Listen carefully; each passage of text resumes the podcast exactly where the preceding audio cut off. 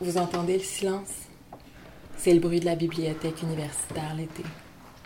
Il y a moi, les livres et le bibliothécaire. Il me regarde avec un peu de pitié. Il fait semblant de ne pas voir que je mange mon déjeuner, en travaillant devant un panneau sur lequel il est écrit, en toutes lettres, Nourriture et boissons interdites. Ma famille me demande si ma thèse peut continuer éternellement. Je leur réponds que je termine bientôt. J'ajoute même très, Très bientôt. bientôt. Et pourquoi pas cet été? Je dis cet été. Cet été. Je regarde l'horloge au-dessus de mon grand-père et chaque minute de la soirée passe comme un instant de plus où je ne suis pas en train de finir ma thèse cet été. Ma grand-mère me demande si je vais prendre des vacances.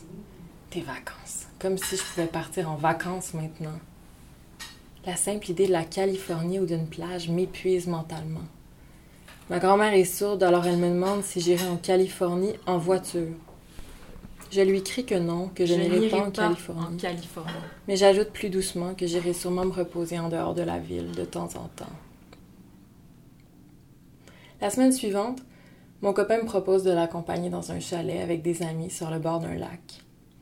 Il m'annonce qu'on dormira dans une tente parce qu'il ne reste plus de place à l'intérieur de la maison. On met quatre heures en voiture. La canicule est intense. Je mets mon maillot. Dans le lac, j'essaie d'ouvrir les yeux dans l'eau, mais je panique. Le lac est trop grand. J'ai peur de regarder. Les autres boivent des bières. Je sors des livres trop compliqués. Je me demande si je ne suis pas d'une autre espèce. J'essaie de voir des étoiles le soir, mais il y a trop de nuages. À 5 heures du matin, le groupe se défait. Tout le monde va se coucher. Dans la tente, mon copain s'endort en 4 secondes, pendant que j'écoute le bourdonnement infernal des moustiques. À un moment, le bruit des moustiques cesse et on entend les oiseaux. C'est le matin. Je n'ai pas fini ma thèse et je n'ai pas dormi. J'ai chaud. J'écrase un moustique en train de piquer mon front. Je réveille doucement mon copain. Je lui dis que je n'ai pas dormi, que je devrais dormir si je veux finir ma thèse cet été. Je peux pas travailler si je dors pas. Oui, je pense que je dois rentrer, vraiment. Oui, je pense que je dois rentrer. Vraiment. Il dit que ça devient ennuyant, que je veux toujours faire ma thèse.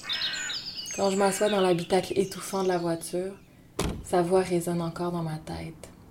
Est-ce que je suis devenue ennuyante? Peut-être que je devrais rester. Mais je démarre. J'ouvre les fenêtres.